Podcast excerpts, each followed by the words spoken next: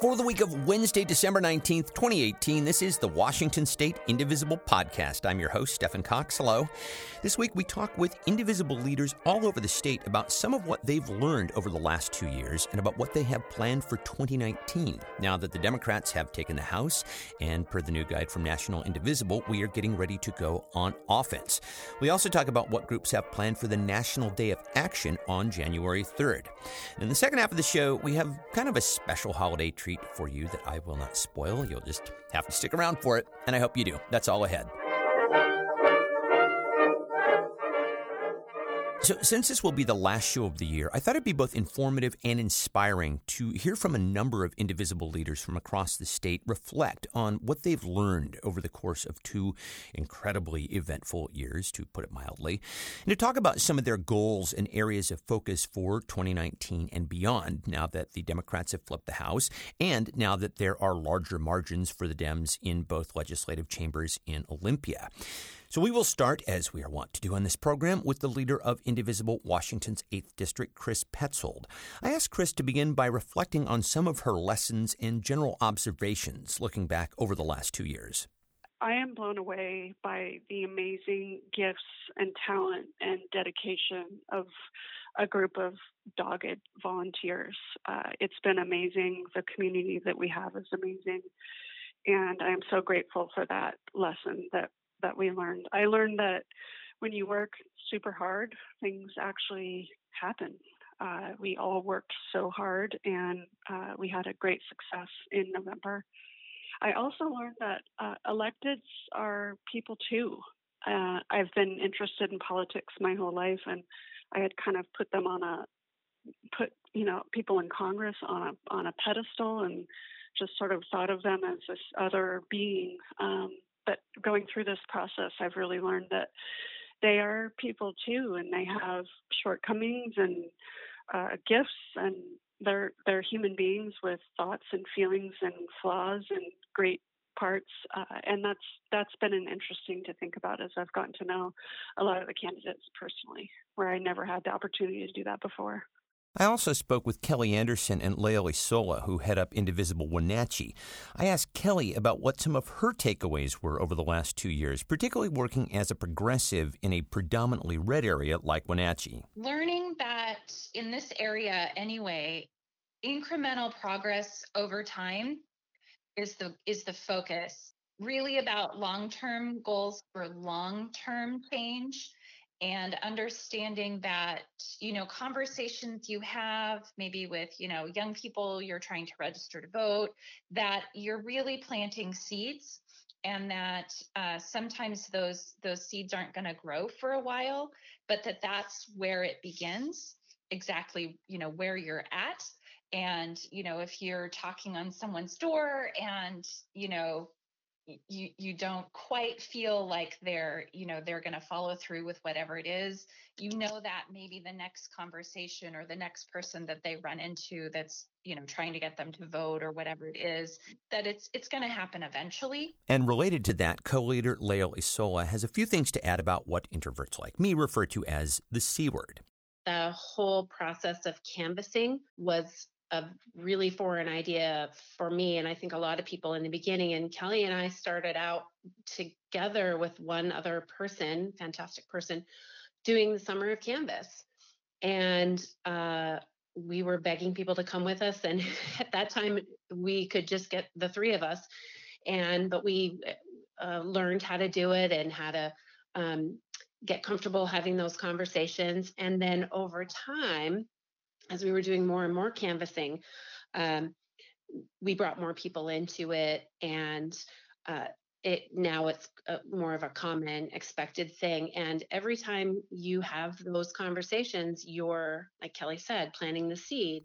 And planting seeds is something Ellensburg Indivisible leader Sheril Bechard knows a lot about. She's watched her community transform over the last two years and is aware of the role her group played in that change, starting with the retirement of 8th District Republican Congressman Dave Reichert. Seven days after we met with him and asked him tough questions that he simply could not answer, he resigned. so we take credit for that. The other part that changed our community was Indivisible's number one goal was to get rid of our state House representative, Matt Manweller, who was fired from not only Central Washington University, but also lost his position in the House by the GOP for being a sexual predator. So we had a great deal to do with that, which the community recognized as we did our rallies and our visuals the other part was that Ellensburg, the city of Ellensburg, which is half the population of Kittitas County, went blue. I can't be more proud of that. That changed the whole complexion of the direction of Kittitas County. We were moderately purple, and we went out there as indivisible and and made that happen. Walked the street, held rallies, held marches, Oh, that was amazing. I can't tell you how proud we are of that. Cynthia Hamilton is similarly proud of the work her group, Indivisible Spokane, has done. One of her key takeaways from the last two years is about community. Our people weren't as connected and neighborly as they thought they were, and now they are. They know each other, they know where they stand, they know you know how to get some things done. A lot of people haven't really ever connected outside of a workplace environment. Um you know like some of us old hippies used to do. Like you know when we were doing the whole commune thing we kind of know that instinctively uh because we did it when we were kids you know and so uh, now we have, like in our very red area over here in Spokane, you know, the whole 50D, we didn't get to flip. We're envious of the eights. They're like a big sister to us. and we're looking at them going, next time it's us. next time it's us. And finally, we talked with Tyna Ek, one of the leaders of Seattle Indivisible, who says that one of the things her group has learned is how to channel its power and the attention it naturally commands. As one of the larger and most active indivisible groups in the region, uh, I think we've learned that Seattle Indivisible has the ability to garner public attention and then hand the mic over to those that have been the most severely impacted by the Trump agenda. It's something we hadn't realized in the beginning. In other words, there's a lot of organizing groups in the minority populations, in the transgender populations, in a lot of these communities of folks who are really most severely impacted, who've been organizing for years and years and years, but they don't get as much public attention as they should. So we realize that we're getting a lot of attention, probably more than we deserve. So we decided to, while we're working on diversity, to use that white privilege. Putting all these takeaways together, from canvassing and planting seeds in red areas to channeling Indivisible's power in Seattle, you get a very compelling picture of the impact Indivisible has had throughout the state. So, next, I wanted to hear about what these groups have planned for 2019 and beyond, both nationally and statewide. Chris Petzold says that before the midterms, her group positioned itself to prepare for any eventuality in 2019, whether the House flipped or it didn't, or whether her district, the 8th, flipped or it didn't. We did have a plan even going into Election Day, and it did have a lot of contingencies built around it. Um, and boy, am I thankful that we don't have to spend the next two years pressuring Dino Rossi to not be a Trump rubber stamp. Uh, that that was part of our contingency plan. And what if we had uh, retained a razor thin margin in Olympia? How would that change things? So, so yeah, we did have some contingencies based on the election, um, and I couldn't we can all be so grateful and gratified for how it actually turned out. But yeah, we we we we're going to be doing a shift now towards working with someone, and Dr. Kim Schrier, who uh, a partner with us, and so that that is a little bit of a different shift in strategy for us, for sure. And then at the state level, Chris says there's real opportunity to work with legislators to make gains and, in her words, Trump proof Washington. We had this sort of concept that we worked on with Fuse, uh, Fuse Washington, maybe about a year ago, where we where we expected and hoped for this expanded majority in Olympia, and we would use it to hashtag Trump proof Washington. And I'm so excited that we're going to be able to do that with our great governor, our great attorney general, and now great uh, representatives in Olympia to where we can enact legislation to protect our state uh, from Trump's policies. And it's anything from education to healthcare to the environment. And uh, that's what we'll be working with these legislators that we work so hard to get down to Olympia. She's also going to be focusing on pushing for Democrats at the local level. I, I feel like this phrase is being used so much build a strong bench, but it's true. Uh, the Democrats kind of looked away in, in recent decades, and we left our bench pretty empty. And so we're all working now, focusing on supporting down ballot candidates uh, that w- that may in the future be able to run for higher positions. We're going to be uh, focusing on those city council races and school boards and you name it. We're going to be supporting people from our own community that we know to run in those races. So we're really excited about that. Sheril Bechard in Ellensburg has a similar style plan for her group. She says she is particularly excited about 2019 and going on offense at the federal, state, and local level. We now have divided into three branches of Ellensburg Indivisible, which we did not have before. One branch, uh, a smaller branch, will be looking at uh, Ellensburg and what our city council and our commissioners are doing. And then the next branch will be the state level we're going to be watching our three GOP representatives from the LD 13. We will be making a trip over there once a quarter, and then we will, they all have uh, offices in Moses Lake. We'll be traveling over there every uh, recess. The other part of this, then, the third big branch is to be watching all the legislative congr- congressional activities in Washington, D.C., including um, now our wonderful rep for CD8, uh, Kim Schrier. So excited about that. We're going to be asking for bills. We're going to be messaging them. We're going to be talking to the representatives. And uh, we're going to participate in Lobby Day here to go to Olympia. We actually have a big bus already rented to go on February 15th to Olympia yeah, and talk of these people. Uh, we're just going to have real attention to their objectives and work for the 2020 victory for all the Dems, for the House, the Senate, and the President. That's going to be our whole goal. Tyna Ek says Seattle Indivisible has a very specific set of policy issues they're going to be advocating for in 2019 we are going to be working on immigrant rights. We have done a lot of work in, with the immigrant communities, and we're going to continue doing that, not just defending, but also advocating for affirmative reforms. One of the key pieces of legislation in the Washington state legislature that we are going to be working on is the Keep Washington Working Act, which is Senate Bill 5689 which is something that we've been supporting um, a good part of last year, and we are going to work on it harder in this coming year. We're also working on healthcare, um, racial and gender equity, civil rights, climate justice. We were very disappointed that I 1631 that we worked on didn't pass, and we're waiting to see what comes next in the state legislature. And also, voting rights are in our progress category. And we're also going to be working on um, a specific decriminalization of the driving while license is suspended in the third degree, which is something that we think adversely affects people of color and people who are poor. And then the, the final thing that we're working on is building power for 2020.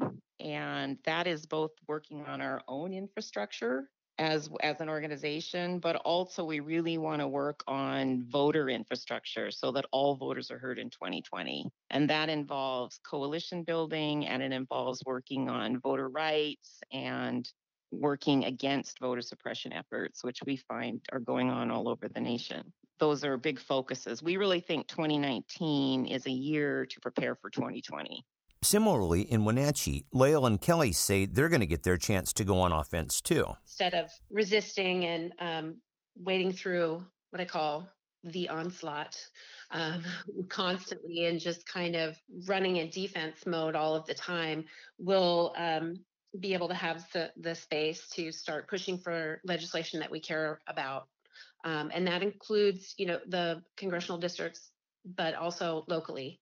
And we live in the 12th legislative district, so our entire representation at that legislative uh, level are Republicans. So in that sense, we will still we will still really be focused on monitoring uh, how they're voting, holding them accountable, and truly we're already focused on uh, replacing our new representative Keith Goehner. He's in position one for the House. Uh, we're already focusing on working to replace him in 2020 and all the things that go with that for us are actually just things that we're going to continue to do. So, as far as uh, continuing to register voters, getting out uh, the Latinx vote, uh, getting Latinx candidates, I think is also huge for some of our local offices because that's going to um, help us have representation in our community and more a more involved electorate. Additionally, Lael adds that, like other groups around the state, they're going to be focusing on recruiting local candidates. We're just uh, needing to be really conscious about the fact that we're trying to build a deeper bench of candidates. That is an area that we really need to to think about because um, that's been a challenge for us, and so that um, a lot of people here who don't aren't feeling very confident about that yet. Um, we hope to increase their their confidence there and give them a lot of support, and hopefully we'll have lots more candidates. So, lots to do all across the state. And in terms of kicking things off, the new year will start off with a bang, with groups responding to a specific call from National Indivisible. Chris Petzold explains. Indivisible groups across the nation are going to be in district offices on the first day of the new Congress, January 3rd, to show strong support for H.R. 1, which is basically a democracy protection package, uh, which I am very excited about. And so I don't think our Congresswoman elect Kim Schrier is going to have a district office yet. We're still kind of nailing down those details. But if she doesn't, we're going to be out at our local city hall in Issaquah having a rally and some speakers and talking about it, it's our house now. In Seattle, Tyna Ek is working on pulling together lots of people for the Day of Action. We're joining with some other indivisible groups, including Indivisible Eastside, Wallingford Indivisible, Indivisible Renton, and Indivisible Kirkland to put together a single event that includes congressional districts 1, 7, and 9. And we're going to have a rally at first on January 3rd from 1045 to 1115 at the Federal Building in Seattle. And our speakers, we're going to be focusing on speakers, uh, staff from our members of Congress from those districts. And then that will be followed from 11:30 to 1 with a listening session um, in a in a closed meeting. In other words, press not there, but public are welcome with our MOC staff, so we can have basically a question and answer session. In Spokane, Cynthia Hamilton has decided that because they have a number of things already happening in January, they're going to be revisiting an event called Project Snowflake, a series of back to back meetings with the office of 5th District Congresswoman Cathy McMorris Rodgers. The idea is to get started early. The avalanche doesn't happen with this first snowflake but it happens because there are thousands of them. So we're just going to start scheduling people to go back in and talk to their legislators' offices and their constituency services people, and just like we did in the beginning. So it's kind of like an ongoing effort to get them to pay attention. Lael and Kelly are also doing something a little different for the day of action. What we're going to plan to do is um, we also don't have a you know we don't have a congressional office here yet. Uh, I have heard that Kim is going to set one up, so we're going to go ahead and do a 100 day kickoff postcard party at a at a local restaurant, and we're going to go ahead and uh, do some you know whose house our house postcards and have everyone um, send an accountability note to Dr. Schrier, letting her know that you know we want to have her support HR1 um, and do a little bit of education piece around that, and basically also have it be a bit of a celebration So, whatever groups may have planned, this is going to be a great way to send a message to our members of Congress that we are here, we are charged up, and we are going to be paying attention. And further to that, we have an opportunity to reshape the political discourse and even the political landscape here in America. Chris Petzold shares your thoughts here. One thing that I've been studying is this concept called the Overton window, and it's where you can use it to think about our political landscape here in the US and how our country has just been shifted so far to the right that our our window of viewing the landscape is just from that perspective so far to the right. So the so the role of us citizen constituent activist, and indivisible is to yank that window over to the left and propose and fight for these progressive, very progressive policies.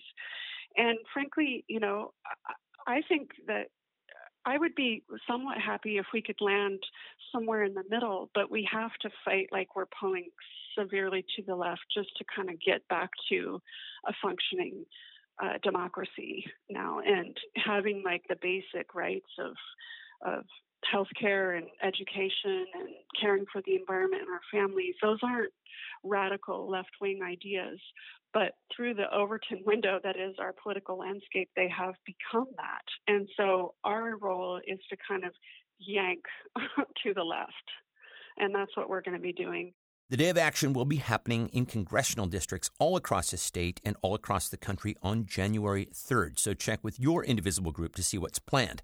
And as Chris says, let's get ready to yank the country to the left in 2019.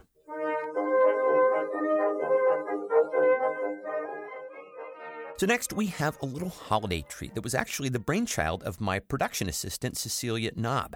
Some holiday wishes from some of our favorite and most frequent guests.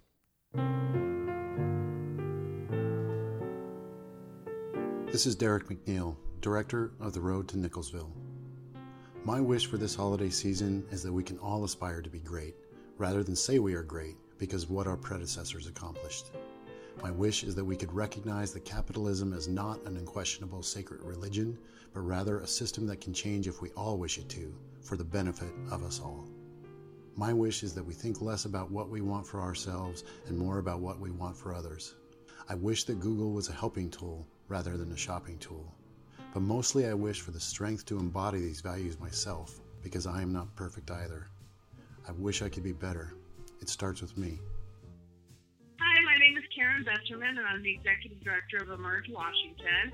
And my wish list for 2019 um, is more of the same more of women being empowered, more of women um, looking at themselves in the mirror and at each other and encouraging each other to run for office, more women in Congress, more women in state legislatures across the country. I think the way that we develop the change that we want to see and be the change that we want to see is having more women in office. So I encourage every woman listening to this broadcast today to think about running for office because you to be the change. This is Joshua Trupin, State Committee Member from the 5th District. There are so many things I would love to see in 2019. I wish for our state legislature to finally pass a statewide single payer health plan. I wish for Congress to pass a Green New Deal. I wish for Representative Schrier to sign on to H.R. 676, Medicare for All. But most of all, I wish for a new president in 2019, President Pelosi. I think Christine Pelosi would be a great president. Happy holidays. This is Erin Albanese, co founder of Lawyer Moms of America and Washington Immigrant Defense Network. This holiday season, I wish for universal legal representation in immigration proceedings, airline miles for our travel program, especially for the children potentially being released from detention before Christmas, and Lawyer Moms of America would also love to fulfill our wish lists for migrant families for the Lawyer Moms Light the Way program. More info is available at lawyermomsofamerica.com. Hi, I'm Rhiannon Rasretnam, and I am the founder of Civic Link. I think my biggest goal is to really start reaching out to students and community members to get more feedback on how they think that youth can be more connected to civic engagement opportunities and politics because I think that a lot of the times political action is usually delegated to adults, and students don't think that's something that they can engage with, um, when really they have a lot of power to make their voice heard and to change things. Uh, so I think I'd be most excited to spend some more time talking to students and hearing about how they want to get involved and how they want to get engaged um, so that we can start really increasing civic engagement for the youth because they're going to be future voters and they're going to be the ones running this country. This is Summer Stinson with Washington's Paramount Duty. And my biggest wish that I'll be working as hard as possible to try to help make come true for this next year is for fully funding our public schools in the state of Washington with new progressive revenue. Specifically, uh, full funding for special education, lower class sizes, mental health counselors in schools, nurses, librarians, support workers, and all the things that truly make a amazing public school system and specifically looking at the tax sources. I strongly support a capital gains here in the state of Washington, capital gains tax in the state of Washington on the top 1% to 2%, as well as closing tax loopholes on uh, businesses that make major profits. Hi, it's Elizabeth Beavers, Associate Policy Director at Indivisible's National Office in DC. And on my holiday wish list this year, I wish for the new democratically led House to be aggressive in investigating the shenanigans of the Trump administration and bringing justice for all his corruption and crimes. I wish for an end to the U.S. led uh, the U.S. support for the Saudi led Yemen war. I wish for just overall a more peaceful and secure future for the U.S., for our country. And lastly, I wish for the continued strength and uh, endurance of our resistance movement that we do the self care we need to pick ourselves back up and keep working in the next year. And I'm looking forward to it. Hi, I'm Rich Smith. I'm uh, right about politics for the stranger. My wish list includes I want the 15,000 uh, kids that uh, the U.S. is holding in custody to be released. I know that they're set to release nearly 2,000 uh, due to a change of policy today, but I want them all out of the tents. I'm sure everyone is saying this, but I would also like either Maxine Waters or Rep. Bill Pascrell to hand me Trump's tax returns in a little box with a bow in it. Um, I'm hoping that that can happen this year. Uh, I want, I know this isn't going to happen either, but I want uh, Congresswoman elect Kim Schrier to join the Medicare for All caucus. I also want Election Day to be uh, declared a, a, national holiday. And um, I would like a, a cast iron tortilla press. I make a lot of wraps, and so I just I spend too much money on on organic tortillas, and uh, I want to start doing it as the house.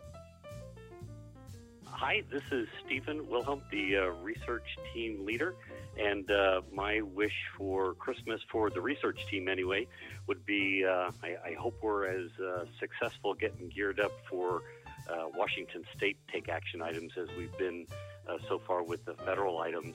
Um, for uh, the rest of the world, uh, my prayer would be that uh, God's blessings would just uh, rain down on the places that could really use it, like uh, Georgia, Alabama, Florida, Wisconsin, Michigan, Yemen, Saudi Arabia, Guatemala, uh, Venezuela, and um, I would hope that those of us who have been greatly blessed will be able to share our blessings with those who aren't as uh, aren't as fortunate as we've been as we've been blessed. Or, as Tiny Tim would say it a lot more succinctly, God bless us, everyone.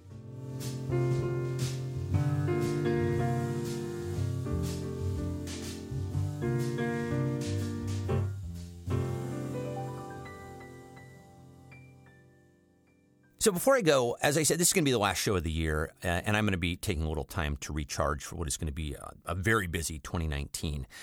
I feel like these next two years are so consequential for us here in the state, uh, nationally, even globally. We have a lot of work to do to get this right. And because I am a glass is half full kind of guy for the most part, I believe that we can. I mean, look at everything we managed to accomplish. We have created a nationwide infrastructure that actually works, and the results of the midterm prove it. I mean, think back on where you were personally in the days and months after the election. And then think about how much more empowered you most likely feel right now. And I want to think we're just getting warmed up. We will be covering all of this in the new year, and I've got some interesting programming developments in the works, so stay tuned for that. I will say that my holiday wish is that you know just how much you and your work and your voice matter.